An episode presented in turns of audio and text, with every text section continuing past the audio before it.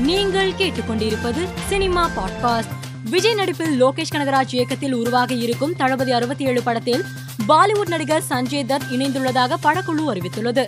மேலும் தளபதி அறுபத்தி ஏழு படத்தின் ஒரு வரி கதை கேட்டேன் உடனே நான் முடிவு செய்து விட்டேன் இப்படத்தில் நான் ஒரு பகுதியாக இருக்க வேண்டும் என்று துடிப்புடன் இந்த பயணத்தை தொடங்குகிறேன் என்று சஞ்சய் தத் நிகழ்ச்சியோடு பகிர்ந்துள்ளதாக படக்குழு குறிப்பிட்டுள்ளது.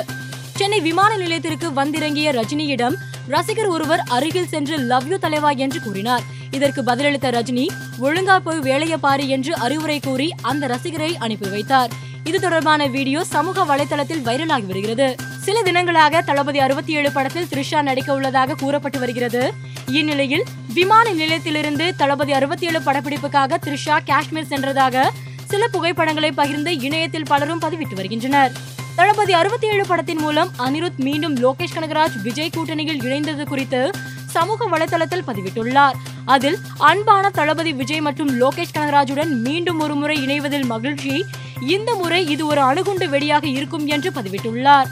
சித்தார்த் ஆனந்த் இயக்கத்தில் ஷாருக் கான் நடித்துள்ள பதான் திரைப்படம் உலகம் முழுவதும் ரூபாய் ஐநூற்றி நாற்பத்தி மூன்று கோடி வசூலை குவித்துள்ளதாக பழக்குழு போஸ்டர் ஒன்றை வெளியிட்டு அறிவித்துள்ளது. இந்த அறிவிப்பால் ரசிகர்கள் உற்சாகத்தில் உள்ளனர். இயக்குனர் எஸ். ஏ. சந்திரசேகர் நடிகரும் தேமுதிக தலைவருமான விஜயகாந்தை நேரில் சந்தித்துள்ளார். இது தொடர்பான புகைப்படத்தை எஸ். ஏ. சந்திரசேகர் தனது சமூக வலைதள பக்கத்தில் பகிர்ந்து என் உயிரை நான் சந்தித்த போது என்று பதிவிட்டுள்ளார். இந்த பதிவு தற்போது கவனம் ஈர்த்து வருகிறது. மேலும் செய்திகளுக்கு மாலை மலர் பாட்காஸ்டை பாருங்கள்.